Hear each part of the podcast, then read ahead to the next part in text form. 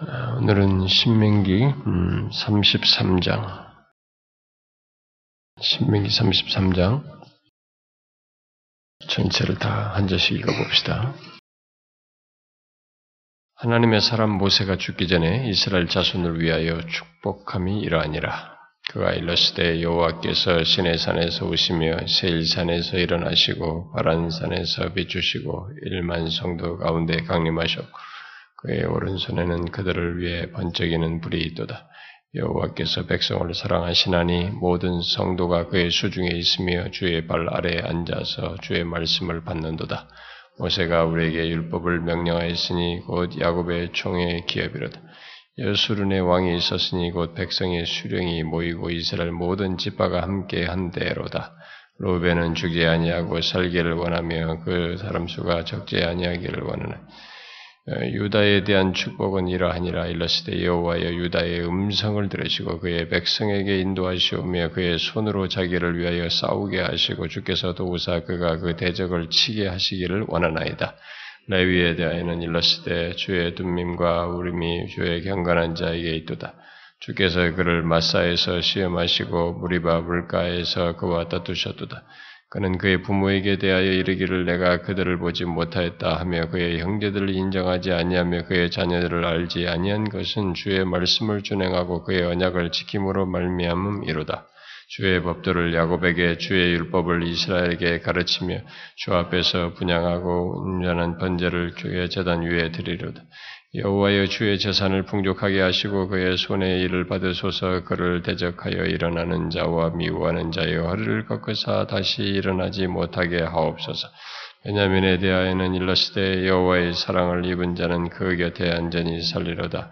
여호와께서 그를 날이 마치도록 하시며 그를 자기 어깨 사이에 있게 하셨다. 아, 요셉에 대하여는 일러스되 아, 원하건대 그 땅이 여호와께 복을 받아 하늘의 보물인 이슬과 땅 아래에 저장한 물과 태양이 결신하게 하는 선물과 태음이 자라게 하시는 선물과 옛 산의 좋은 선물과 영원한 작은 언덕의 선물과 거기에 성하는 것과 가시떨기 나무 가운데 계시던 이의 은혜로 말미암아 복이 요셉의 머리 그의 형제 중 구별한 자의 정수리에 임할지라. 그는 저 송아지 같이 위험이 있으니 그 뿔이 들소의 불가도다. 이것으로 민족들을 받아 땅 끝까지 이르르니 곧 에브라임의 자손은 만만히 문하세의 자손은 천천히로다. 스불론에 대하는 일러스되 스불론이여 너는 밖으로 나감을 기뻐하라 이사가리여 너는 장막에 있음을 즐거 그들이 이 백성을 불러 산에 이르게 하고 거기에서 의로운 제사를 드릴 것이며 바다의 풍부한 것과 모래에 감추어진 보배를 흡수하리로다. 가에 대하여는 일러시되 갓을 광대하게 하시는 이에게 찬송을 부를지어다. 가시 암사자같이 엎드리고 팔과 정수를 짓는 그가 자기를 위하여 먼저 기업을 택하셨으니 곧 입법자의 분깃으로 준비된 것이로다. 그가 백성의 수령들과 함께 와서 여호와의 공의와 이스라엘과 세우신 법도를 행하도다. 단에 대하여는 일러스되 단은 바산에서 뛰어나오는 사자의 색 납달리에 대한 일러스되 은혜가 풍성하고 여호와의 복이 가득한 납달리여 너는 서쪽과 남쪽을 차지할지로다. 아셀에 대하는 일러스되 아셀은 아들들 중에 더 복을 받으며 그의 형제에게 기쁨 및 그의 발이 기름에 잠길지로다. 내 문빗장은 철과 노시 될 것이니 네가 사는 날에 따라서 나를 따라서 능력이 있으리로다. 예수는이여 하나님 같은 이가 없도다. 그가 너를 도우시려고 하늘을 타고 공창에서 위험을 나다니 영원하신 하나님이 내 처소가 되시니 그의 영원하신 발이 내 아래에 있도다. 그가 내 앞에서 대적을 쫓으시며 멸하라 하시도다. 이스라엘이 안전히 거하며 야곱의 샘은 곡식과 새 포도주의 땅에 홀로 있나니 곧 그의 하늘이 이슬을 내린 곳으로 다 같이 읍시다. 이스라엘이여 너는 행복한 사람이로다. 여호와의 구원을 너같이 얻은 백성이 누구냐? 그는 너를 돕는 방패시오 내 영광이 가이르시로다. 내 대적이 내게 복종하리니 내가 그들의 높은 곳을 밟으리로다 제가 여러분들에게 어, 이책 한 권이 어, 저에게 이렇게 주어져서 제가 하나 좀 읽어볼 테니까요. 그 좀 여러분들이 한번 분별해 보십시오. 주 예수님을 바로 하는 신앙 고백. 예수님은 누구십니까? 하나님은 한 분이시며 사람의 형상, 형체를 하고 계시고 전능하셔서 천지 만물을 창조하신 분입니다. 그러므로 예수님은 여호와 하나님 아버지 전체가 다 하늘에서 이 땅에 내려오시어 마리아의 뱃속에서 사람이 되신 분이기 때문에 곧 아들이요 영존하신 아버지요 성령이십니다. 예수님이 하나님이시면서 사람이신 이유는 여호와 하나님이 직접 오셔서 사람이 되셨기 때문에 예수님과 아버지는 하나이시고 하나이신 예수 안에서 아버지는 하나님이시고 예수님은 하나님의 아들이십니다. 하나님이 사람이 되셔서 전 인류의 죄를 담당하시기 위해 십자가에 못 박혀 죽으시고 3일 만에 부활하셨기 때문에 내가 예수님과 함께 죽었다고 믿는 자들의 죄가 깨끗게 되는 것이요. 그 깨끗게 된 자들에게 승천하시어 보좌에 앉으신 그리스도께서 그리스도의 영으로 믿는 자들 속에 들어오시어 믿는 자를 대신하여 사심으로 믿는 자들로 믿는 자 속에 계시는 그리스도의 영 때문에 하나님의 아들들이 되게 하시는 분이 예수 그리스도입니다. 아멘. 이렇게 했어요. 여러분, 분별해 보세요. 이 내용에서. 이 내용이 맞습니까? 틀립니까? 너무 빨리 읽었어요? 이 앞부분에서 예수님이 영존하신 아버지이고 동시에 성령이십니다. 이렇게 말을 했어요. 예수님과 아버지는 하나이고 하나이신 예수 안에서 아버지는 하나님이시고 예수님은 하나님의 아들이시다. 이렇게 말했어요. 음, 뭐 교리반도 하고 다 그랬으니 뭐 좀 다 알아야 되는 거 아니에요? 뭐가 틀렸어요? 맞아요? 내가 뭐가 틀린다고 했으니까 뭐 틀린 틀린 걸 얘기한 대로 알겠지. 이게 그냥 들어보면은 이런 걸 지금 제가 말하는 식으로 이것을 좀 구체적으로 이렇게 쫙쫙쫙 설명을 하면은 여러분 분별할 수 있겠어요? 이 사람이 16살부터 어, 교회를 다니기 시작해서 신학을 배우고 목사가 되었대요. 목회 활동을 하다가 많은 은사를 행하고 병도 고치고 귀신도 쫓았지만은 죄들이 사라지지 않음을 깨달았대. 그래서 1993년 51세 되던 때 무릎 관절에 문제가 있어서 2년 동안 안전병기를 지냈고 그때 너 오늘 죽으면 천국에 갈 수 없다라는 하나님의 음성을 들었대요. 너무나 답답하고 불안해서 주여 제가 왜 이렇게 되었습니까? 라고 묻자 잘못된 교류 때문이니 다 내려놓고 백지 상태에서 성경을 다시 보라고 했대요. 그래야 지금까지 배운 교리, 신학, 성경 지식을 다 내려놓고 처음부터 다시 성경을 읽었더니 이 책에 기록된 하나님을 만나게 해주셨대요. 자신 속에 있는 죄들이 사라져버림을 경험했기 때문에 이 목사는 2002년부터 현재까지 약 2,000명이 넘는 목사와 평신도들에게 복음을 전하고 있다고 합니다. 또한 받아들인 자들이 그와 똑같은 체험을 하는 것을 보면서 더욱더 복음에 매진하고 있대요. 그래서 자신이 이런 것들을 이제 나름 성경을 연구하면서 어, 발견했다고 하는 것을 어, 책으로 이렇게 했댔어요. 지금 이게 800 몇 페이지인데 이것을 1990년에 90 몇 년도에 99년인가 뭐 한번 전 전국의 5만여 교회에다가 어, 다 이걸 하나씩 보내줬대요. 그 다음에 어, 또 11년에 또 한 5만여 5만 교회에다가 이 책을 다 이번에 세 번째 책을 또 보낸다고 그래요. 아마 이제 비슷한 이전에 내가 받은 것 같아요. 비슷한 거. 근데 이번에 또 세 번째 책으로 보내주는 거랍니다. 이게 800페이지가 넘어요. 이게 5만 권 찍으려면 아무리 못해도 2, 3억이 있어야 돼요. 최고로 싸게 해봐야 2, 3억, 3억 가까이 있을 거예요. 근데 그걸 이렇게 전국의 목사들에게 보냈답니다. 그러면서 이 책 앞에다가 뭐라냐면 성도를 이단으로부터 100% 지켜주는 책 그랬어요. 이게 이단이에요. 이 사람. 그러니까 하나님이 아버지로도 나타나고 예수로도 나타나고 성령으로 나타난다는 거예요. 한 하나님이. 삼위일체가 아니죠. 성부, 성자, 성령은 구별되지만 음? 동일한 하나님으로서 어, 본성을 똑같은 본질에서 동일하신 하나님이신 어? 예, 우리가 이미 삼위일체에 대해서 배웠잖아요. 근데 이것을 여기에 책을 내 훑어봤어요. 오늘 도착했기 때문에 훑어봤는데 막 모든 내용은 800 페이지에서 밑에다 다 어떤 이론을 말하면 성경 이것저것 전체를 다 성경 reference를 다 달았어요. 이건 뭐 목사들이나 신학생들 배우는데 일주일에 3일은 어, 광주에서 이렇게 가르치고 이틀인가는 어, 서울에서 가르치는데 매일 아침 뭐 11시부터 5시까지 이렇게 일주일에 5일을 이분이 가르친다고 그래요. 목사들과 신학생 이런 사람들이 배운다고 그래요. 이걸 그렇게 많은 사람들이 배운다면 진짜 아, 예, 정말 어마어마한 얘기예요. 어? 그러니까 우리들이 성경을 교리를 제대로 안 배우니까 이렇게 되는 거예요.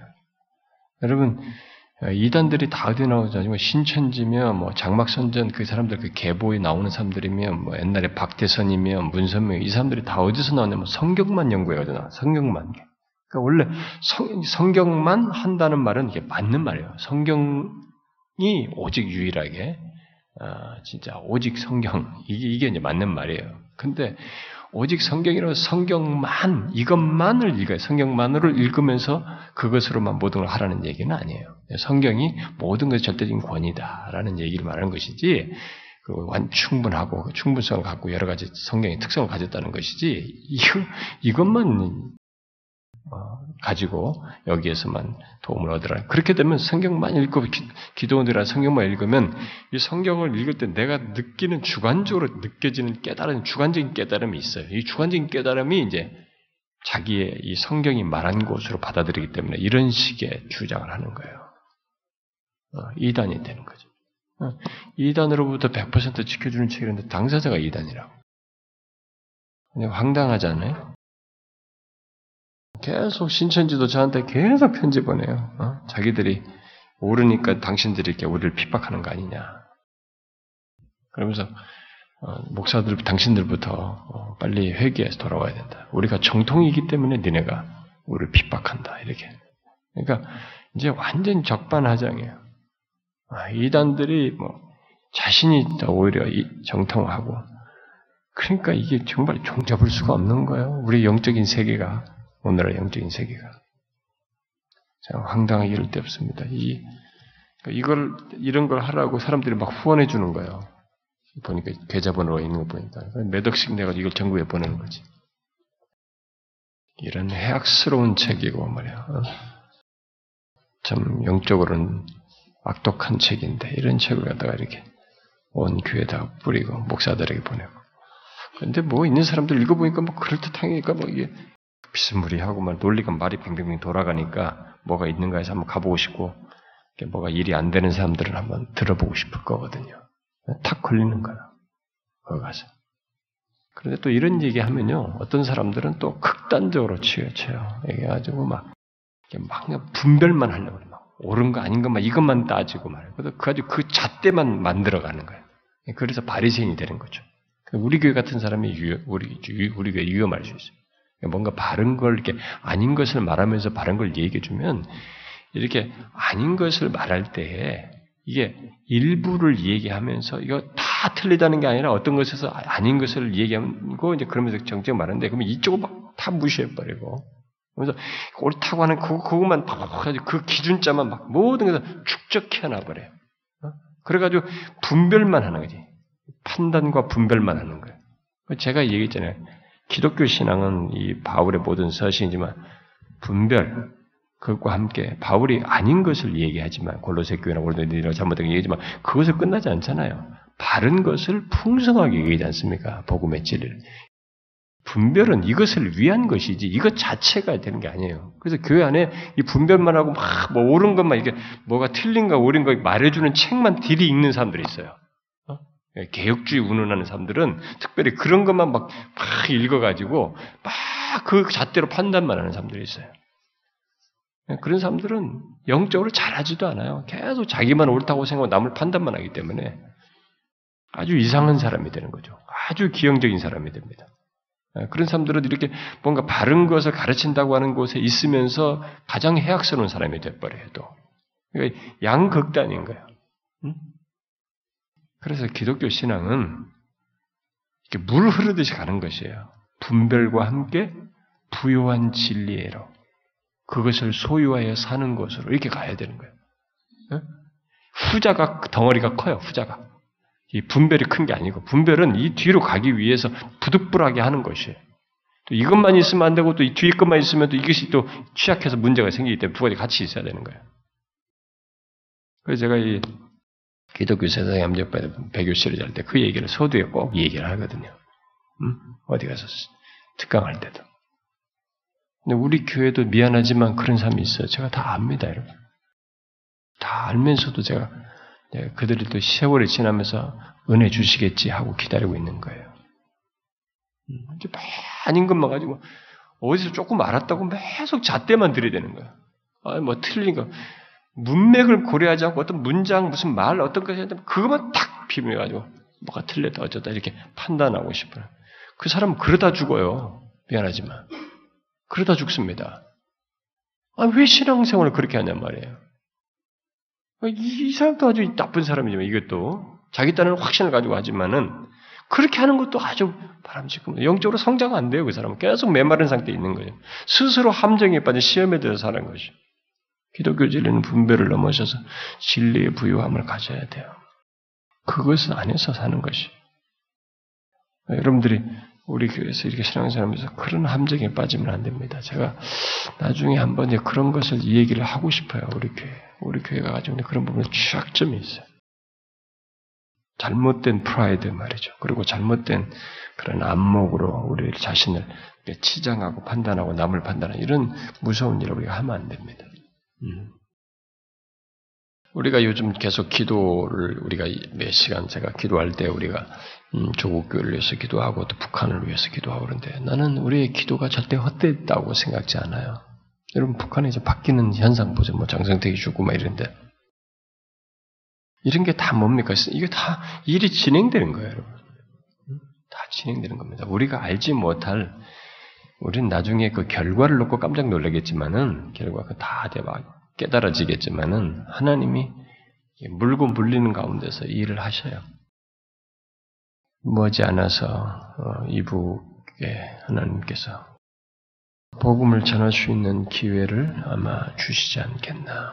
아마 장성택이가 너무 친중 정책을 펴서 친중적인 사람이라 해서 장기적으로 보면 하나님이 별로 기뻐하지. 우리 한국 교회의 어떤 기도 내용과 맞지 않아서 그랬는지는 난 모르겠어요. 저렇게 여러 가지 이유로 제거됐지만은. 그러나 하나님께서 머지않아 우리는 우리의 기도를 들어서 북한에서도 역사하고 있다고. 우리가 지금 모르는 사이에 많은 역사가 일어나고 있을 겁니다. 우리가 끊임없이 기도해야 됩니다. 여러분 눈이 안 보인다고 포기하면 안 됩니다. 어, 진짜 우리가 계속 기도해야 됩니다.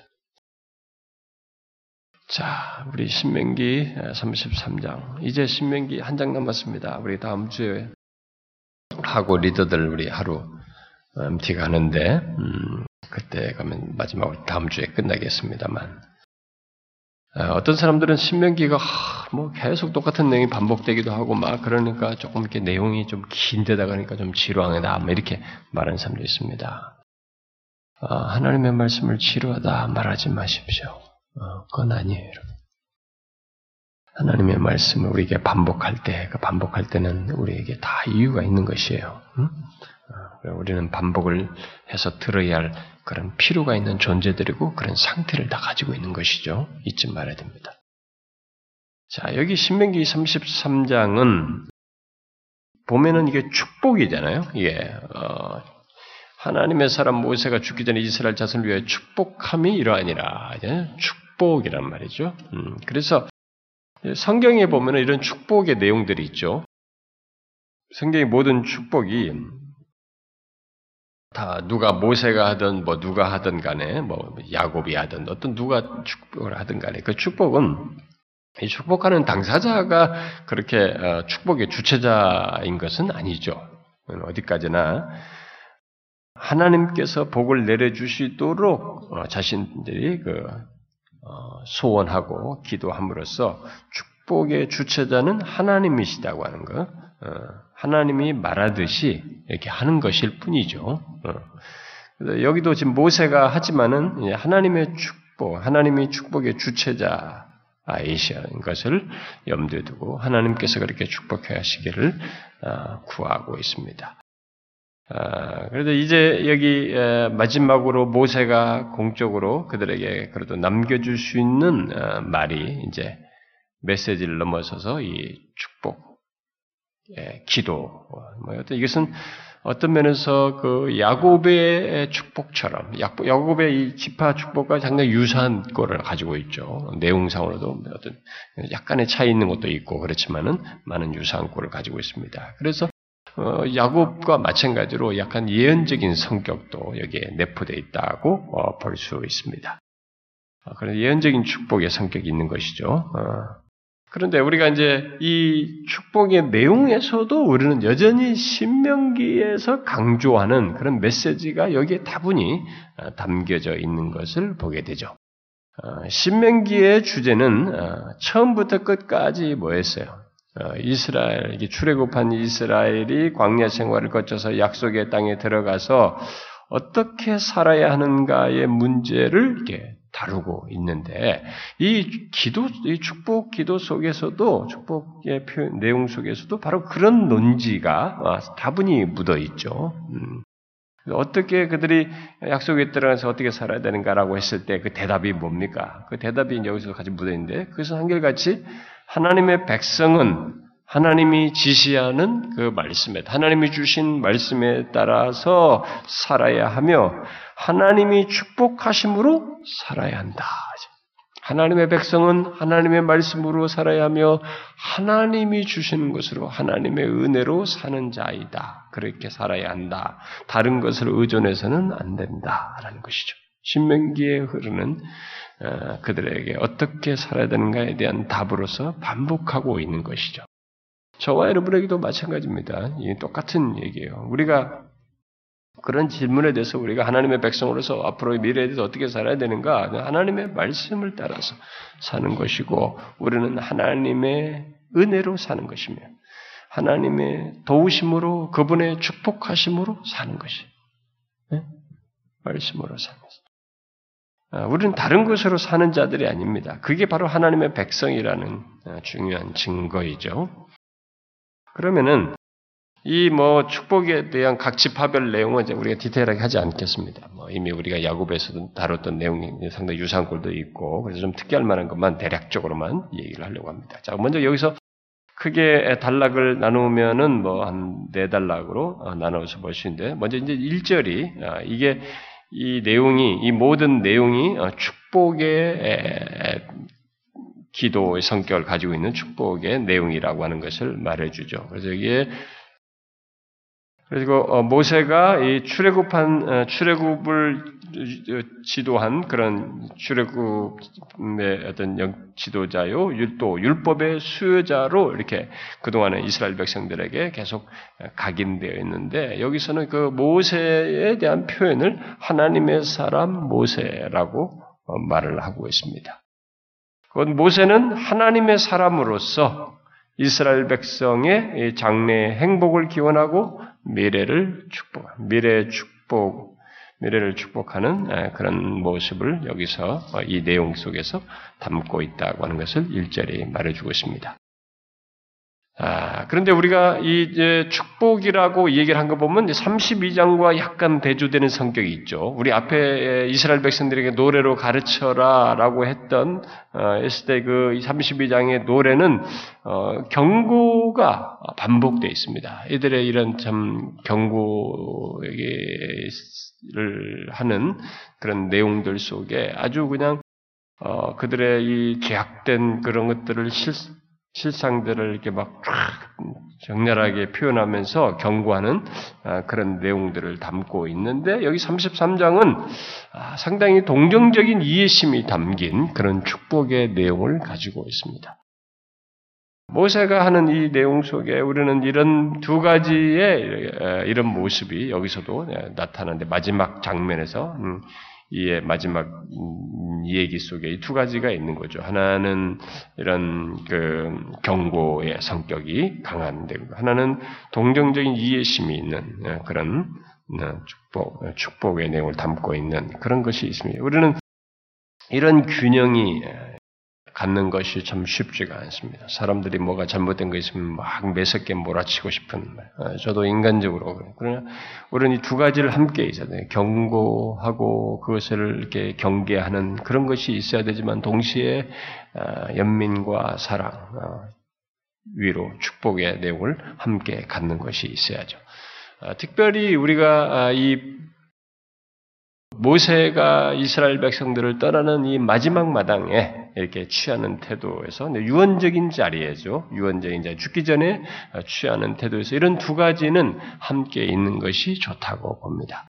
아, 여러분들도 우리가 아, 뒤틀린 나를 향한 하나님의 열심이라고 하는 야곱 설교에서도 제가 이 끝부분에 가서 어, 야곱의 그 유언, 유언을 가지고 유언하는 예, 축복하는 유언을 가지고 우리가 죽기 전에 유언하라라는 그런 제목으로 제가 설교를 한 적이 있는데 우리는 어, 죽기 전에 이런 두 가지를 동시에 가질 필요가 있습니다. 한편에서는 그 남겨둔 자녀들이 이들이 장례를 살아갈 때 이들이 분명히 신앙을 지키는데 많은 어려움들을 겪을 것이고 거기서 유혹도 많을 것이고 참 본성을 쫓아서 그냥 신앙을 대충대충 하고 싶어 하는 그런 것도 분명히 이들에게 있을 것이기 때문에 그런 것들에 대해서 경계하며 지금까지 그들이 취했던 것을 볼 때, 너희들이 지금까지 행했던 것을 보게 될 때, 너희들의 지금 같은 모습이라면 얼마든지 너는 앞으로 이렇게 하나님 앞에 진실치 못할 수도 있다. 그렇게 해서는 안 된다. 라고 하면서 그들에 대한 어떤 경계를, 경고적인 그런 말을 마지막으로 함과 동시에 아, 이렇게 아, 역시 예, 그들의 남겨놓은 그들에 대한 그 아, 애달픈 마음, 그 동정적인 마음, 이런 사랑 어, 가지고 축복하는 이런 것을 우리가 함께 견지할 필요가 있죠. 우리가 죽기 전에 이런 것을 남길 수 있으면 그건 참 복입니다. 음? 두 가지를 동시에 함께 어, 유언적으로 남길 수 있다면 만약에 혹시라도 자기가 갑작스럽게 될 무슨 일을 닥칠지 모르니까 그런 것들을 유언적으로라도 간곡하게 아, 주도 면밀하게 한 번 정도 정리해서 어, 유언의 글을 어, 남겨놓는 것도 필요하겠죠. 이런 균형 있는 두 가지를 양면을 같이 한편에서는 경계하는 말과 한편에서는 이들을 축복하는 말을 유언적으로 남겨놓는 것이 믿음으로, 그렇죠? 믿음으로 그런 행동을 하는 것, 믿음의 유언을 남기는 것이 아, 상당히 가치 있다고 봐요. 신자들은 그것을 해야 됩니다. 저는 꼭 필요하다고 봐요. 좀 그런 내용입니다. 자, 그 다음에 이제 2절부터 5절에서 이 내용에 있던 역사적인 회고를 이 어, 이들에 대한 축복을 하는 가운데 역사적인 회고를 합니다. 참 어, 그들을 축복할 때 이런 축복하게 되는 그 어떤 역사적인 배경이 될 만한 것을 이렇게 떠올리는 거죠. 어, 그래서 자주 신명기에서 어, 나오는 내용이죠. 하나님의 구원 행동이죠. 어? 예, 하나님께서 어떻게 이스라엘 백성 너희들을 구원하셨는지 구원 행동에 관한 역사적인 회고를 신명기에서 자주 했는데 여기서도 과거에 하나님께서 이스라엘 백성들을 구원하고 인도하신 사건을 어, 회상시키면서 이들에게 음, 용기를 갖게 하고 그 하나님의 근거에서 뒤의 내용을 기술하려고 하고 있습니다. 그래서 여기 2절부터 5절의 어, 요지는 뭐겠어요? 어, 여호와께서 신의 산에서 오시며 세일 산에서 일하시며 바른 산에서 비추시고 일만 성도 가운데서 강림하셨고 그의 오른 산에서 그들을 위해 번쩍이는 불이 있도다. 여호와께서 백성을 사랑하시나니 모든 성도가 그의 수중에 있으며 그 주의 발 아래 앉아서 주의 말씀을 받는도다. 모세가 우리에게 율법을 명령하시니 곧 야곱의 총에 기업으로다. 여수론의 왕이 있었으니 곧 백성의 수령이 모이고 이스라엘 모든 집파가 함께한 대로다. 자, 이 요지가 뭡니까? 이스라엘을 결국 이런 내용을 얘기하면서 어? 시내산, 세일산, 바란산 이런 것들을 얘기하면서 여기 지금 얘기할 때 뭐예요? 이스라엘을 여기 여기 이, 이 이 곳까지 모압 평지까지 여리고 맞은편에 이 모압 평지까지 이들을 구원하여서 인도하오신 분이 누구냐 하는 거죠. 모세가 아니라 내가 아니고 바로 여호와께서 하셨다. 여호와 하나님이라고 하는 것을 분명하게 상기시키고 있습니다. 아, 그것은 과거와 마찬가지로 결국 그런 사실은 이스라엘 백성들에게 뭔가를 이렇게 다시 새롭게 그 그것에 근거해서 미래를 전망하게 하는 것이죠. 아, 과거에 그렇게 하셨듯이 아, 그러면 앞으로도 내가 없어도 모세가 없어도 여호와께서 너희들을 인도하실 것이다. 음? 그것을 다분히 암시하고 있는 내용이죠. 거기 뭐 2절과 3절에서 어, 모세가 어, 모세가 이제 하나님을 이게 마치 어, 이렇게 전사이신 하나님으로 어, 묘사하죠. 막 여호와께서 이렇게 오시고 강림하셔서 너희들을 위해서 하시는 그 전사이신 하나님으로 언급을 합니다. 아, 실제로 하나님은 시내산, 세일산, 바란산에서 하나님의 임재와 영광을 나타내셨던 나타내셨죠. 그 하나님이 이스라엘을 사랑하신다. 하나님께서 백성을 사랑하시나니 현재 시제로 얘기하고죠. 어, 사랑하시며 율법의 말씀을 주셨다는 것입니다. 곧 여호와 하나님은 이스라엘에게 자신을 계시하시고 구원하셨으며 그들을 양육하셨고 또 여기까지 보호하여 인도하셨다는 것입니다. 그래서 바로 그렇게 하신 하나님은 여수run의 왕이시다. 하나님은 여호와 하나님은 여수run의 왕이시다. 여수run은 이스라엘의 애칭이라고 그랬죠. 여수run의 왕이 이렇게 하신 하나님은 바로 이스라엘 백성들의 왕이신 것입니다. 아, 그래서 이스라엘의 이런 얘기는 모세가 마지막 축복 속에서 말하면서 말한 뭐예요? 자기는 이제 떠날 마당이거든요. 그러면 이스라엘 백성들에게 너희들의 궁극적인 지도자가 왕이 누구시냐? 하나님이시다. 너희를 궁극적으로 인도하고 보호할 통치자는 누구시냐? 바로 여호와 하나님이시다라고 말하는 것입니다. 이건 미래를 향해 나가는 사람들에게 중대한 사실입니다. 우리의 미래를 나아가는 데 있어서 우리를 전 궁극적으로 인도하실 분이 누구냐, 내 부모냐, 누구냐, 주변에 어떤 사람이냐, 그게 아니라는 거죠. 눈에 보이는 현실에 있는 어떤 사람들이 이 사람 없으면 나는 못 살고 이렇게 남편이 없고 아내가 없으면 뭐 어쩌고 이게 아니라는 것이에요. 하나님의 백성들의 궁극적인 통치자요, 보호자요, 인도자는 누구냐? 지금 너희들 여기까지 이렇게 너희들을 구원하셨고 양육하셨 고 하셨고 이게 보호하셔서 이끌으신 바로 그분이 여수 하나님이시 너희들의 왕이신 하나님이시다라고 말한 것처럼 우리를 궁극적으로 인도하실 인도자는 지도자는 하나님이신 것입니다. 네? 똑같습니다. 미래를 향해 나아가는 우리에게도 동일한 메시지를 말하고 있는 것입니다.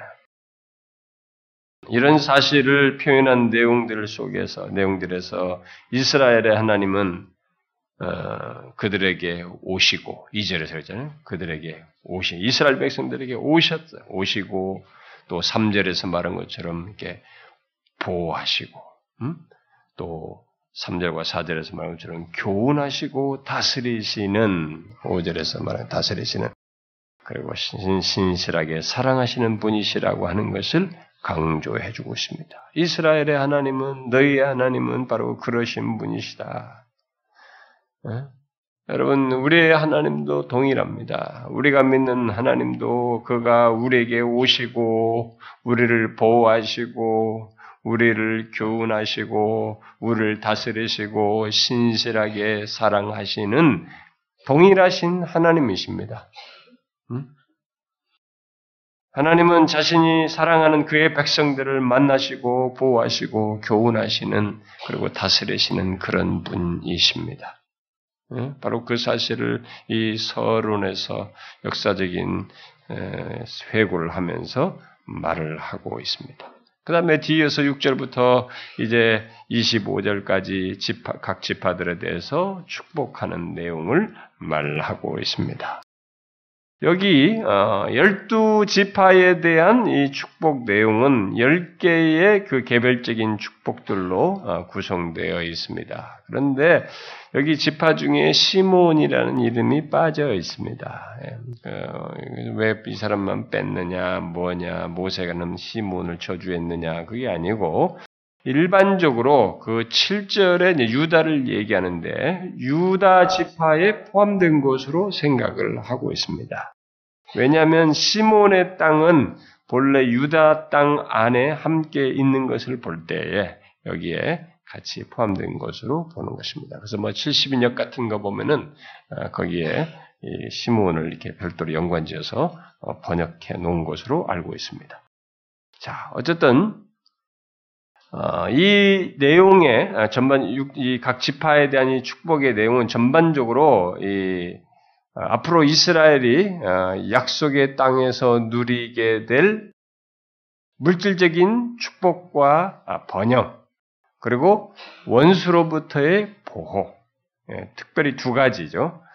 원수로부터의 보호와 안정을 주로 말을 하고 있습니다. 이 축, 축복에 대한 내용들은 다 그렇게 그걸 말하면서 그렇게 하게 하시는 하나님이 각 지파에 대한 축복을 말할 때 그 각 지파에 대해서 하나님이 어떤 하나님으로서 그렇게 하시는가를 쭉 얘기하는 것입니다. 너희들이 들어가서 물질적인 어, 이런 축복과 번영을 누리고 원수로부터의 보호와 안정을 갖게 하시는 그 하나님이 너각 지파에 대해서 어떤 하나님이냐? 뭐 보면은 뒤에 보면 여호와의 사랑을 입은 자라고 베냐민을 말하고 또 어, 요셉은 여호와께 복을 받아 뭐 이렇게 되고 각각의 각자 지파를 말하면서 그들의 나타나시는 하나님이 어떤 분이신 것을 쭉 얘기합니다.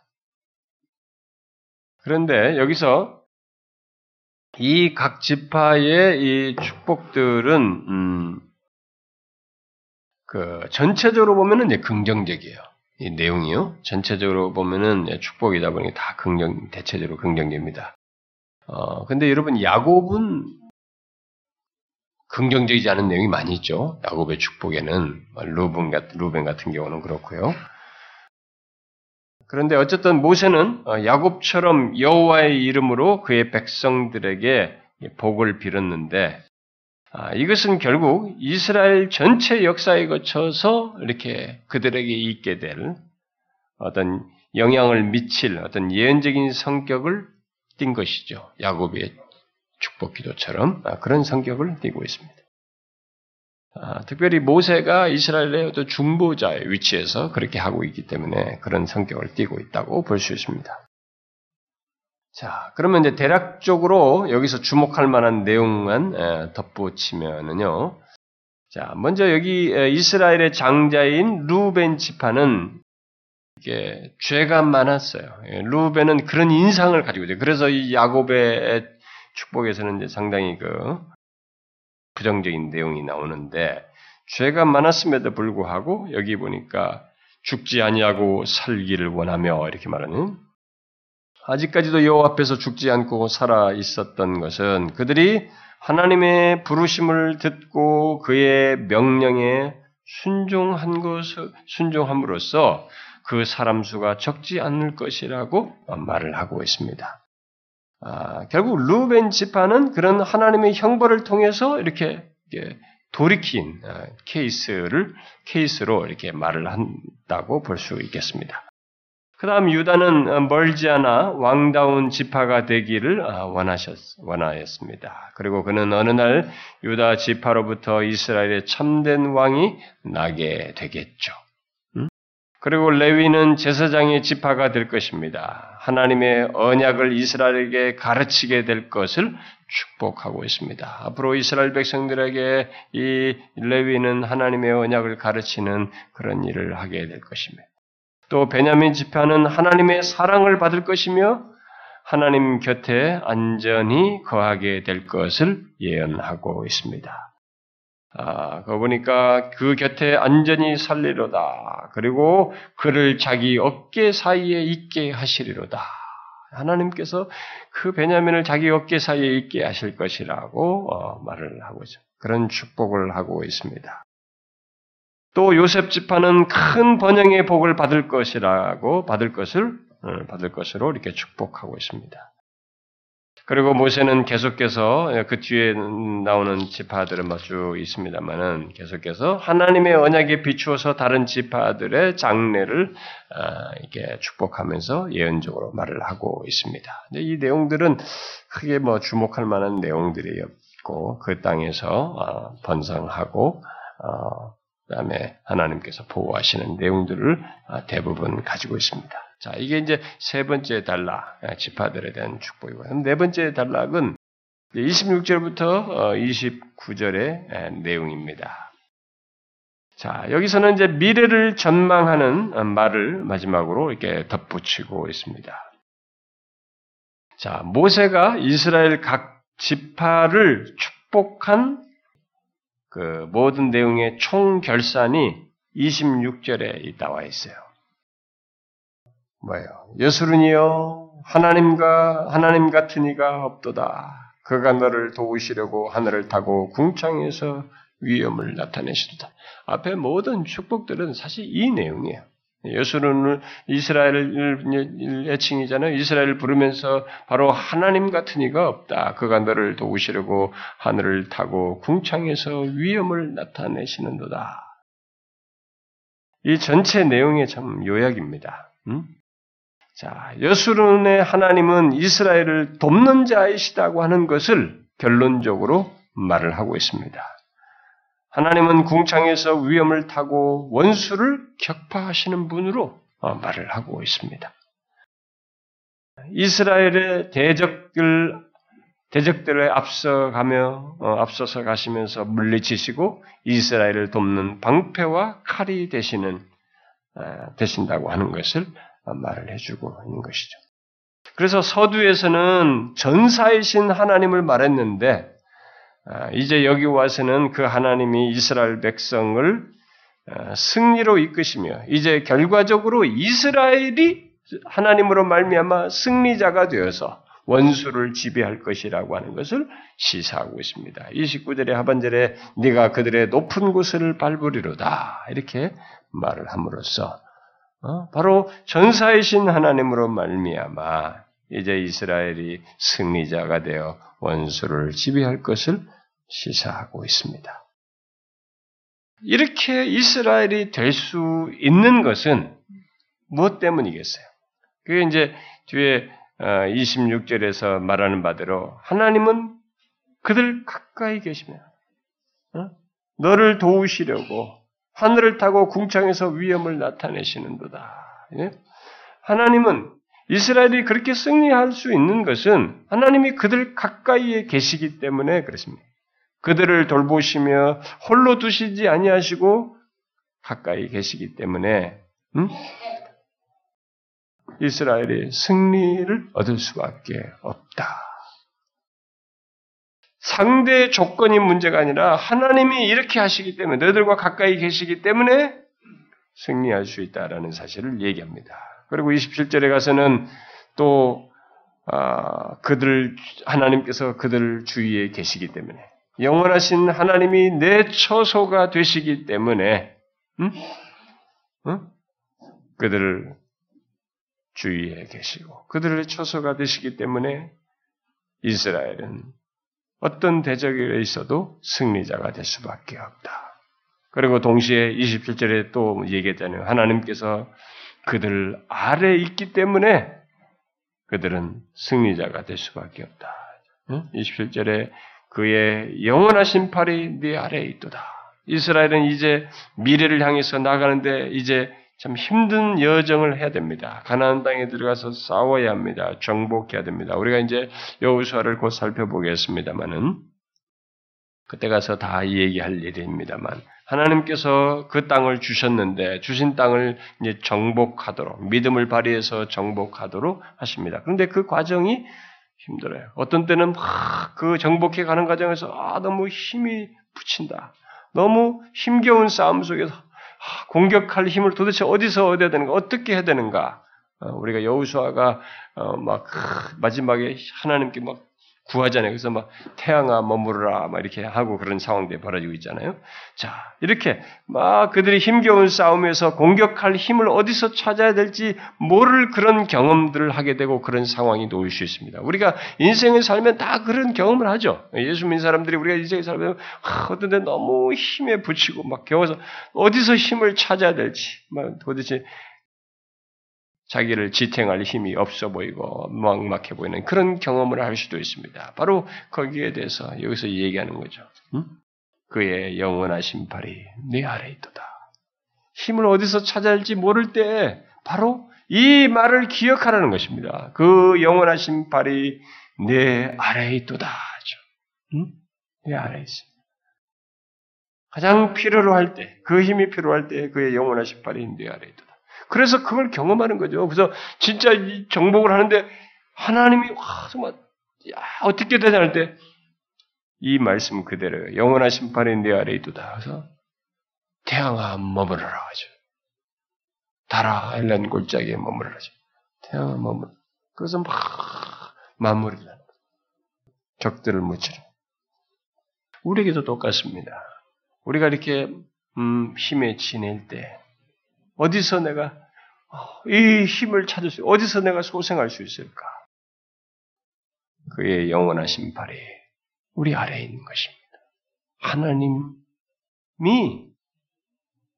그가 우리들 아래에 있는 것이죠. 그래서 지금 여기서 26절과 27절에서 하나님이 우리의 가까이 계시며 어, 하나님이 우리의 처소가 되시고 우리 아래에 있음으로써 이스라엘 백성들이 그래서 승리하자 어, 승리자가 될 수 있다는 것입니다.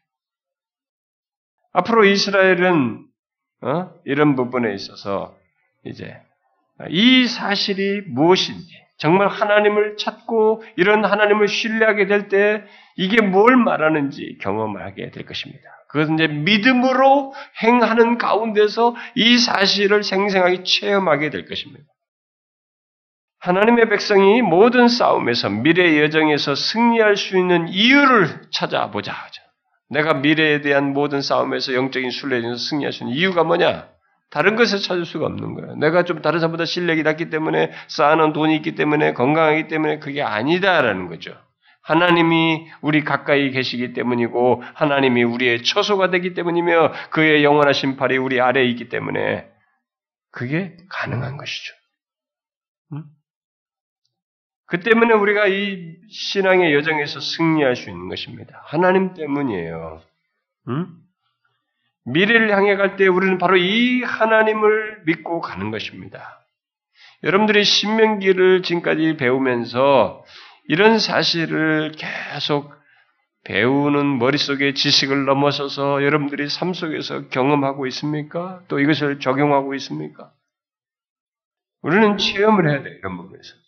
하나님의 말씀, 무슨 막 신비적인 체험이라고 막 기도하면서 몽롱하게 엑스타시 들어가는 그런 게 아니고, 이런 성경이 말하는 체험은 하나님이 이러시다고 하는 것을 믿고 가는 가운데서 발걸음 속에서 그런 결정 속에서 일상을 살아가는 데서 그 하나님이 말씀이 맞다고 하는 것, 그리고 하나님이 그 말씀대로 실제로 나 삶에서 그렇게 행하시더라라고 하는 것을 경험하는 것입니다. 믿음으로 행하는 가운데서의 하나님 체험을 해야 되는 것입니다. 이게 성경이 말하는 체험이에요. 여러분 제가 배교 설교 설교에서 뒷부분에서 우리들이 추구할 체험 중에 하나가 그거였잖아요. 약할 때 강함뿐만 아니라 강한 것을 체험할 뿐만 아니라 이렇게 믿음으로 가는 가운데서 하나님을 체험하는 것이 성경이 말하는 우리들에게 적극적으로 추천하는 체험으로 얘기합니다. 성경의 보편적인 신자 하나님 백성들의 주된 체험으로 말하는 것은 믿음으로 행하는 가운데 체험하는 게 가나안 땅을 향해서 갈 때 믿음 맨발로 말이지 발바닥으로 밟으라고 했을 때 밟을 때 요단강이 갈라졌고 여리고성을 도르라고 할 때 침묵으로 도를 때에 무너지는 걸 체험하죠. 아니 하나님께서 말씀하신 대로 그 하나님이 진짜 그 우리 가운데 계셨구나. 돌았는데 진짜 어떻게 이 견고한 성이 이중 성벽이 무너지냐 말이야. 진짜로 하나님이 우리가 계시고 말씀하신 대로 하시는구나. 그 하나님 체험을 하는 거잖아요. 예, 그런 체험을 예, 성경대로 하나님 말씀하신 대로 성경이 묘사된 그 하나님 그분 그대로를 우리에게 믿음으로 갈 때 나타내시고 경험하게 하시는 것을 우리가 이렇게 잘 축적해놔야 돼요. 어, 그런 경험들을. 어떤 사람들은 예, 이스라엘 백성들의 실수가 아니 그런 실수가 많이 나오는데요. 역사 나중에 나중에 뒤에 가서 우리가 여호수아로부터 쭉 뒤에 보면 알겠습니다만은 이스라엘 백성들이 이렇게 하나님께서 그렇게 하는 걸 체험을 해요. 아 지금 믿고 나갔다 말씀대로 믿고 나갔더니만 하나님께서 여러 곳에 무너뜨렸다. 근데 이 사람들이 이걸 반복하다 보니까요.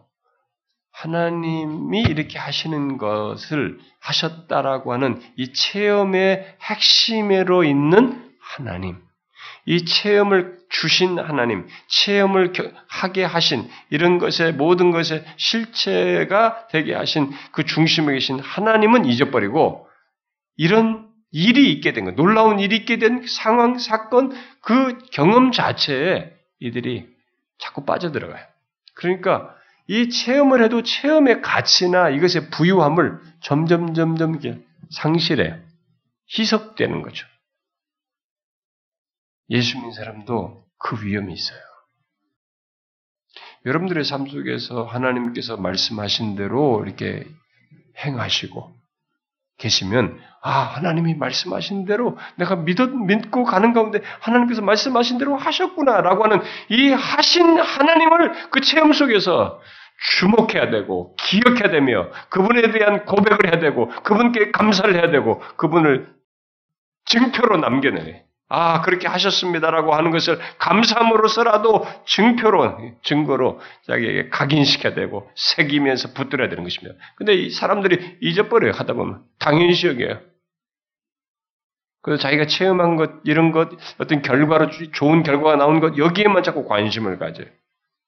그러면 이런 체험을 하게 하신 믿음으로 행하는 가운데 결과를 주신 하나님이 망각되었을 때는 이 기회가 점점점 사라지는 것이에요. 하나님의 일하심을 경험하고 체험할 기회들이 상실되는 겁니다. 우리는 성경에서 그걸 배워야 됩니다. 오래 믿는 사람들 중에 그런 사람들이 참 많아요. 제가 말씀을 통해서 많이 배우고 이렇게 신앙생활하는 여러분들이 그런 체험이 많아지는 것이 아주 그 다음 다음 더 큰 시련을 이기게 하는 좋은 베이스가 돼가지고 그렇게 하셨기 때문에 하나님은 또 이렇게 하실 거야라는 견고한 믿음으로 나아가게 하는 그 과거가 현재와 미래로 연결되는 좋은 게 자료가 되는데 어떤 사람들은 그것이 자꾸 하다 보니까 그 하나님을 놓치다 보니까 정작 그 다음으로 연결을 못해요. 그런 놀라운 과거의 하나님께서 믿음을 따라 행하는 가운데서 은혜를 주시고 그런 하나님을 경험했음에도 불구하고 현재와 부딪힌 현재에서의 그리고 다음에서 어, 자기에게 일어나는 일에서 하나님이 하실 것에 대한 그 믿음을 정작 못 발해요. 음, 오히려 시험 드는 사람이 있죠. 그래서 여러분이 하나님의 말씀을 많이 배우는 것 못지않게 이런 사실을 여러분도 명확히 아셔야 합니다. 아, 이런 하나님을 체험하셔. 하나님이 여기 말한 것처럼 우리 가까이 계십니다. 그렇기 때문에 승리하는 거예요. 우리의 여정이 제대로 길을 갈 수 있는 것입니다. 그 영원하신 하나님이 우리의 처소이기 때문에 우리 그의 능력이 팔이 우리 아래에 있기 때문에 승리할 수 있어요. 야, 이런 하나님을 믿고 가는 가운데서 우리가 그 하나님의 역사를 많이 체험하시고 그 체험했을 때는 그 하나님을 분명히 잊지 않기를 그래. 그 모든 체험의 중심이 하나님이시다는 거야. 아, 내가 그때 잘 판단해서 그래. 그때 내가 잘 결정해서 그러고 그때 내가 아, 이렇게 했기 때문에 자기 결과를 놓고 자기에게 주목하면 안 돼요. 그 믿음대로 말씀을 따라 행한 그래서 결과를 주신 그리고 체험을 주신 하나님을 주목해야 되며 그러기 위해서 그런 하나님께 그때마다 감사하는 이정표를 남기는 게 중요해요. 옛날 선배들이 그렇게 했어요. 우리 믿음의 선배들이. 우리나라 예수 믿는 선배들이 그렇게 했습니다. 그래서 그들은 순수했어요. 근데 너무 그런 걸 오용하다 보니까 이제 부흥사들이 악용해서 사람들이 그 아유, 악용되는 그런 것을 보다 보니까 자기들이 마음을 닫아서 그런데 옛날 믿음의 선배들은 감사한 일이 있고 하나님께서 내 삶 가운데서 은혜를 주셔 있으면 그 감사를 표현을 했어요. 표시를 했습니다. 그게 체험을 이렇게 확인하는 행동이었어요. 아, 하나님께서 나를 그렇게 그 상황에서 위험해서 건지셨구나. 가지고 그 다음날 와서 하나님께 감사하다고 감사 헌금을 했어요. 감사 이유를 다 써가지고 그 옛날 헌금 봉투에 보면 감사 이유가 쭉 써 있어요. 자신의 삶 속에 하나님이 행하신 거예요. 오늘날 사람들은 감사를 안 해요. 이게 이게 그게 헌금 문제라고 생각해요. 아니 오늘 붕사들이 그런 걸 자꾸 악용했으니까 뭐 헌금 강요하려고 수단을 쓰다 보니까 사람들이 이제 마음이 다 다쳐가지고 그러는데 이게 사실상은 하나님 경험, 내 삶 속에서 하나님 경험을 잊지 않고 그 표시라는 거예요. 체험의 축적의 증거물이 된 것이죠. 그런 행동을 함으로써. 오늘날 우리들은 그런 게 없어졌어요. 그 옛날, 우리 옛날 어른들은 다 그렇게 했어요. 제가 어렸을 때부터 배워, 봤어요. 그래, 배웠고. 그래, 감사, 아, 저런 것도 감사해야 되나 싶을 정도예요. 자신의 삶 속에서 하나님이 이렇게 보호하시는 하나님, 우리의 처소가 되셨기 때문에 내가 그때 그렇게 했고 이렇게 이런 복도 받았고 또 이런 위험을 건져 지났으며 이때 이렇게 건지움 받았고 이렇게 했다는 거예요. 그래서 그걸 감사했어요. 뭐, 돈 잘 보고 성공해서만간이 아니고 어떤 위험에서 건지기만 해도 그것도 감사를 했어요. 왜냐면 그때 그렇게 하시고, 그것이 결국 하나님이 자기와 함께 계셨기 때문에, 처소가 되셨기 때문에 감사한 것이죠. 그걸 다 하나님 체험으로 고백했던 겁니다. 뭐 오늘날 우리 사람들은 자기가 목표로 하고 기대하는 거 이것이 딱 이루어질 때만 감사 표현을 상당히 물질적 개념이죠. 기본 테이크를 하려고 우리 하나님과 관계에서. 그러니까 하나님 체험이 아주 우리가 왜곡되어 있고요. 오히려 더 못해요. 사람들이. 이런 하나님 교 모르겠어요. 이제 주님 오실 때가 더 가까우면 가까울수록 우리의 믿음은 점점점 이론적이 되고 순수해지지 않고 말세의 믿음을 보겠느냐라고 한 것처럼 진짜 믿음이 진실한 믿음 하나님을 제대로 알고 믿는 그런 뭐 순전한 것들 이런 것들이 상대적으로 점점점 메말라져 갈지 모르겠습니다만은 확실히 우리는 옛날 같지가 않아요. 근데 이런 사실은 아셔야 됩니다. 이런 하나님의 근거에서 이스라엘은 승리할 수 있는 거예요. 자기들이 잘나서가 아니에요. 근데 그 하나님을 믿고 이들은 가나안 땅을 향해서 척척척 합니다. 근데 진짜로 자기들이 자기들과 가까이 계시고 자신들의 처소가 되시고 어? 자기들 곁에 계시고 자기들 아래 계셔서 이렇게 아 도와주셔. 아 지금 어떻게 이렇게 됐지? 어떻게 우리 계속 하나님을 경험하는 겁니다. 감사할 수밖에 없는 경험들을 하는 거죠. 우리는 이 사실을 잊지 말아야 돼. 여러분들도 이것을 그냥 당연시 여기지 말고 그때그때마다 뭐 감사 뭐 물질로 마음이 물질인데 그렇게 참 나는 못하겠다. 여러분들이 하나님 앞에 나와서라도 찬양이라도 해보세요. 그렇게 하신 하나님을 입술로라도 찬양을 해보라. 아니면 찬양의 시라도 한번 감사의 시라도 한번 써보든지 일기라도 한번 써보든지. 그래서 표를 남겨란 말이죠. 어? 나중에는 하나님을 경험하는 것도 경험하는 것인지도 모르고 지나갈 정도로 그렇게 무뎌지지 말라는 거죠. 앞선 믿음의 선배들처럼 그렇게 하라는 것입니다. 그 사실을 말한 뒤에 음? 모세는 축복의 예언을 마감하면서 하나님의 백성들의 유일함을 상기시켜요. 29절에 보니까 이스라엘의 구원을 음? 이스라엘의 구원을 보고 이스라엘과 하고서 여호와의 구원을 너같이 얻은 백성이 누구냐? 응? 여호와의 구원을 너같이 얻은 백성이 누구냐? 이건 뭡니까? 하나님의 백성의 유일함을 얘기하는 거예요. 응? 어느 누구도 이스라엘 백성 같은 존재는 없는 거예요. 그 당시에. 한, 이 하나님 백성, 이들 같은 자가 없는 것이죠. 왜? 그건 이미 26절에 말을 한 거죠. 그 어느 누구도 하나님과 같지 않기 때문에 하나님과 같은 이가 없도다.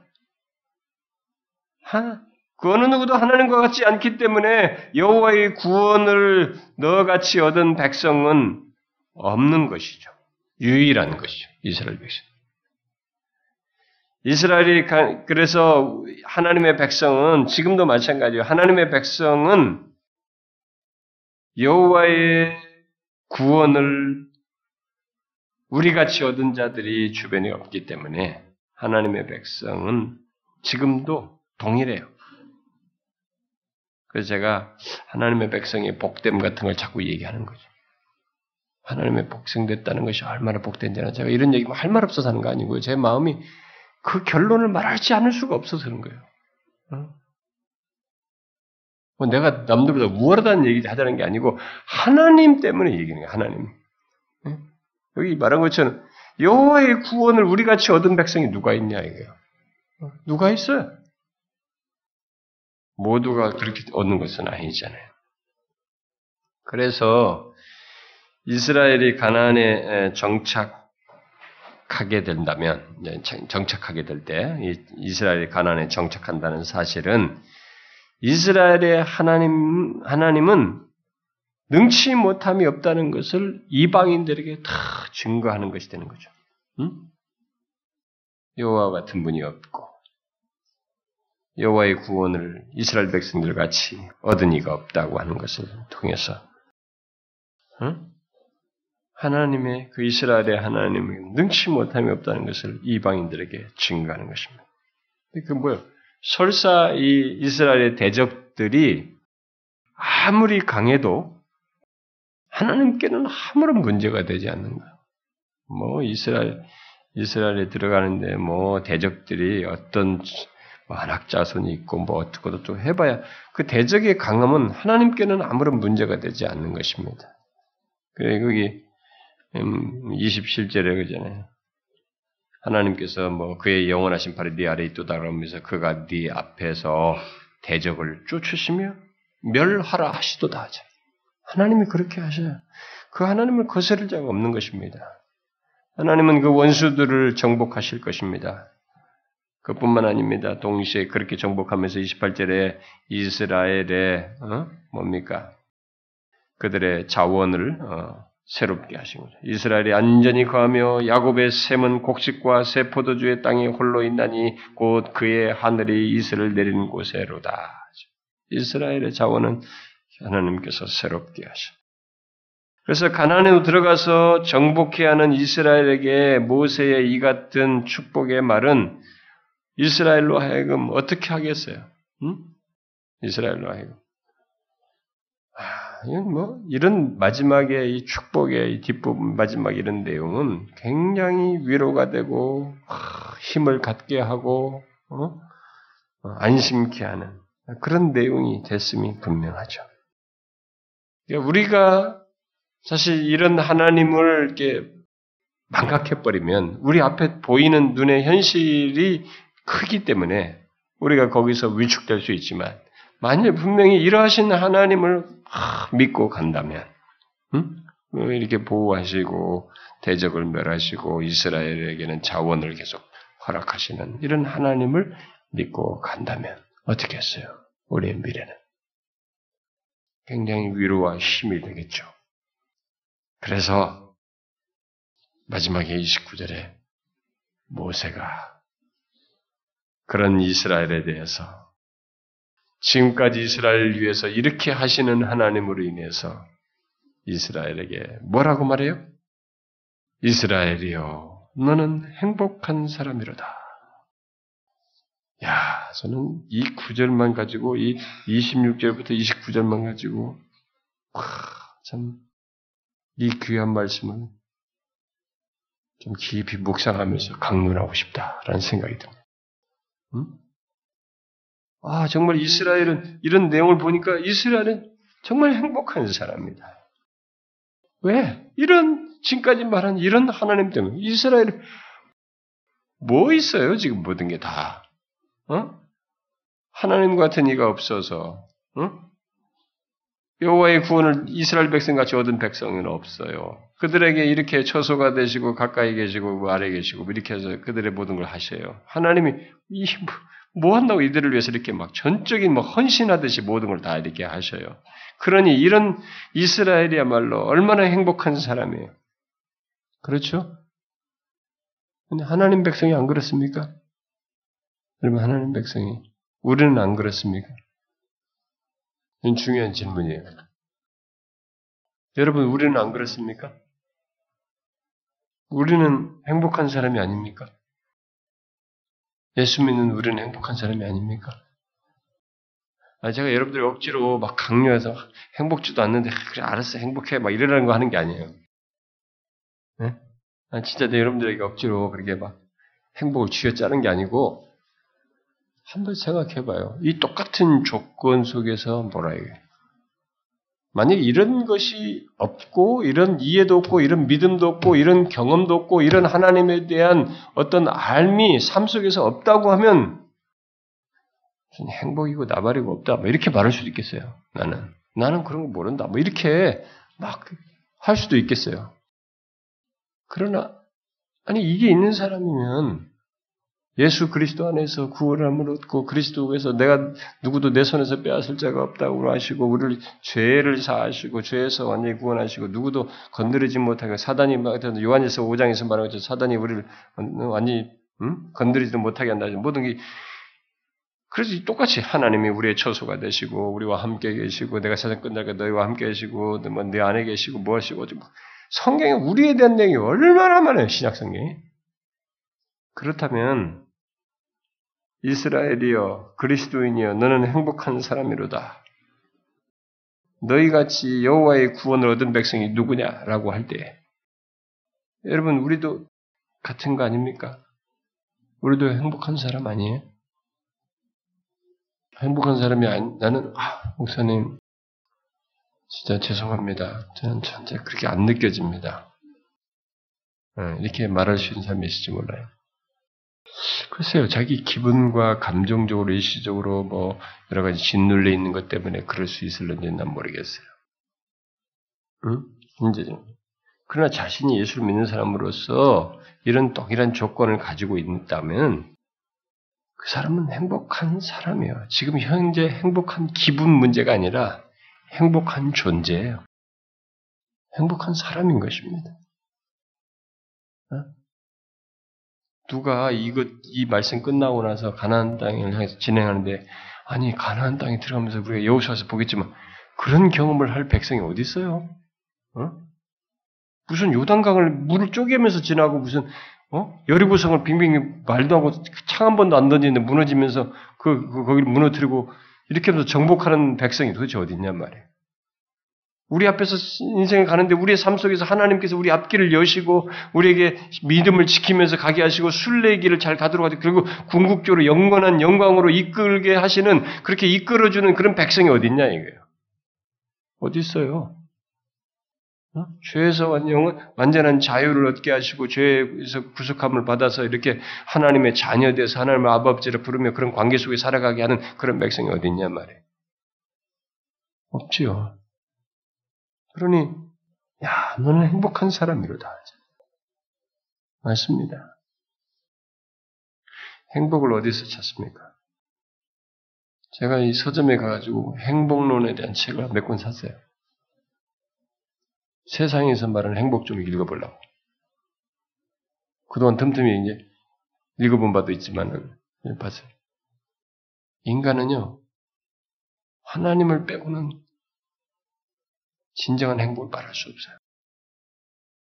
하나님을 빼고 말하는 행복은 다 이렇게 기만적 성격을 가지고 있어요. 그리고 주관적 성격을 가지고 있고 한계가 있어요. 다.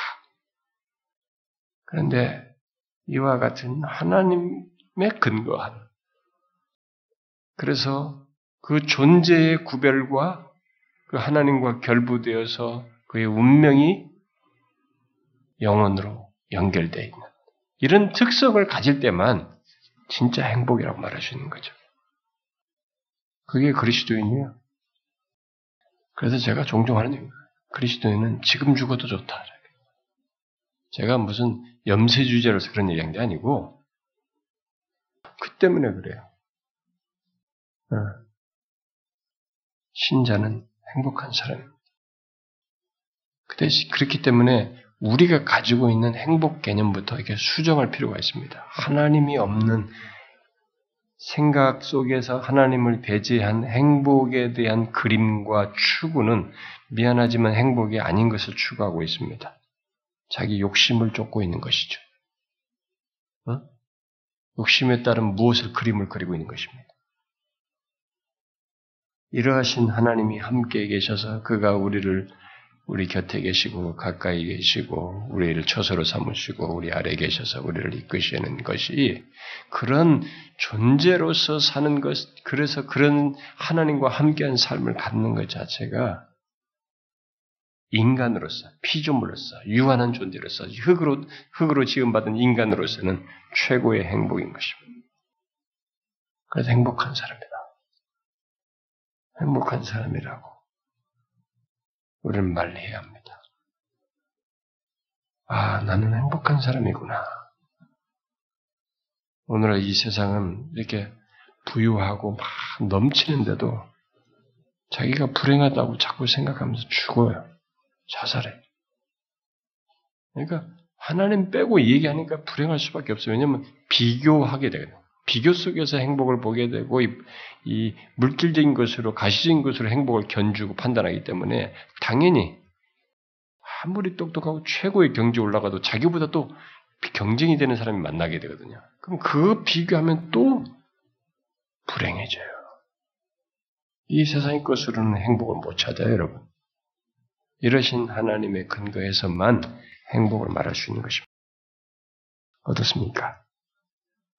정녕 여러분은 행복한 사람이로다 라는 이 말이 깊이 공감합니까? 아멘 하는 사람도 아마 속으로 했을 거라고 믿습니다. 네, 아직도 막 속으로도 겉으로도 나는 도저히 안 나옵니다 하면은 예수 잘 믿으세요. 그 길밖에 없어요. 이 축복은 모세가 이스라엘 백성에서 마지막에 한 2, 30점 정의 축복은 이스라엘의 미래의 행복과 안전은 역사를 주관하시는 하나님께 전적으로 달려있다는 그 메시지가 기저에 쫙 깔려있습니다. 축복하면서. 너희들의 미래의 안전과 행복은 이 역사를 주장하시고 너희들 지금까지 이끌으신 이 하나님을 의지하는 것이 달려. 그 하나님께 달려 있으니 그 하나님을 의지하는 길밖에 없다라고 하는 메시지가 있는 것입니다. 우리 똑같습니다. 우리도 우리의 미래와 미래의 어떤 행복과 안전은 이 하나님께 달려 있어요. 역사의 주관자 되신 하나님께 달려 있는 것입니다. 그러니 그분을 의지해야 되는 것이죠. 이러하신 하나님을 신뢰해야 하는 것입니다. 동일합니다. 우리는 이 사실을 잊지 말아야 됩니다. 아시겠죠, 여러분? 네. 기도합시다. 하나님 아버지 감사합니다. 아, 하나님이 우리에게 어떤 분이신지 또한 이 귀한 계시의 말씀을 통해서 상기시켜 주셔서 감사합니다. 우리 항상 가까이 계시고 아, 우리에게 정말 우리 곁에 계셔서 또 우리 아래에 계셔서 우리가 헤쳐나가야 할 미래의 모든 상황과 어려움 속에서도 도움을 입게 하시고 보호를 받으며 인도함을 받게 하시니 감사합니다. 우리가 그 하나님으로 인하여 우리가 궁극적으로 승리할 것을 믿습니다. 우리의 순례 여정이 안전히 가게 될 것이며 영원한 영광으로 이되어 나갈 것을 믿습니다. 그래서 우리는 이 하나님으로 인하여 진실로 모세가 말한 것처럼 우리는 행복한 사람인 줄을 믿습니다. 모든 것이 하나님 때문이요. 하나님께서 우리의 삶에 깊이 관여하셔서 모든 것을 도와주시고 이끄시고 우리의 인생 여정 중에 모든 것을 주장해 주시기 때문입니다. 하나님의 이 사실을 기억하고 진실로 우리가 부딪히는 현실의 문제와 이 상황들로 인해서 우리가 그런 존재인 것, 하나님과의 그런 복된 관계를 가지고 있는 것을 망각하는 그래서 시험에 드는 일이 없게 하옵소서. 여전히 어떤 상황에 있든지 우리의 부딪히는 모든 미래 환경 속에서 우리가 하나님과 같게 된 또 하나님이 우리를 위해서 어떻게 어, 역사하시는지를 분명히 믿고 믿음으로 담대히 나아가는 중에 하나님의 역사를 많이 체험하는 저희들 되게 하옵소서. 하나님 말씀대로 우리에게 행하시는 것을 많이 체험함으로써 결국 하나님 체험이 점점 더 축적되고 깊어지는 그런 경험들을 우리 모두가 갖게 하여 주옵소서. 하나님 아버지 시간에 이 자리에 나온 각 성도들 하나님의 우리가 함께 구한 기도를 들어주시고 아, 특별히 우리의 현실 속에서 하나님 이북의 이런 모든 정세의 변화 속에서 하나님의 일하심이 결국 어떤 결과를 우리에게 주실 것인지 우리가 하나님을 믿고 기다리게 됩니다마는 속히 그가 값받는 수많은 사람들에게 자유를 주시고 복음을 듣고 구원 얻는 그런 환경을 허락하여 주시옵소서. 그리고 여기 모인 하나님의 사랑하는 지체들을 돌아보아 주시고 하나님 이 시간에도 저들은 기도 제목이 있습니다. 저들이 부딪히는 살아가는 환경 속에 많은 문제와 어려움들 속에서 주님을 바라보며 도움을 구하는 기도가 있습니다. 그런 기도를 들으셔서 저들의 삶에 필요를 공급해 주시고 정신적, 육체적으로 하나님이여 그 질병과 어려운 것들을 주님께서 어루만져 주시고 특별히 자녀들을 위해서 기도하며 구하는 기도를 들으셔서 자녀들을 믿음 안에서 저들이 하나님이여 이 세상의 이 사악한 세상에서 잘 보존되며 정서적으로 잘 자라고 신실한 신자로서 자라도록 은혜 베풀어 주시옵소서. 하나님의 결혼을 위해서 기도하는 우리 사랑하는 지체들의 기도를 들으시고 저들의 인생 또한 하나님께서 선히 인도하여 주옵소서. 오늘도 우리는 하나님을 바라보며 주님 때문에 기뻐하고 감사하게 됩니다. 사랑하는 지체들이 그 하나님을 믿고 신뢰하며 기도할 때 그 기도를 들으시고 자신의 삶의 다양한 국면 속에서 응답하시며 우리와 동행하시는 하나님을 모두 경험하게 하여 주옵소서. 그리하실 하나님을 믿사옵고 예수 그리스도의 이름으로 기도하옵나이다. 아멘.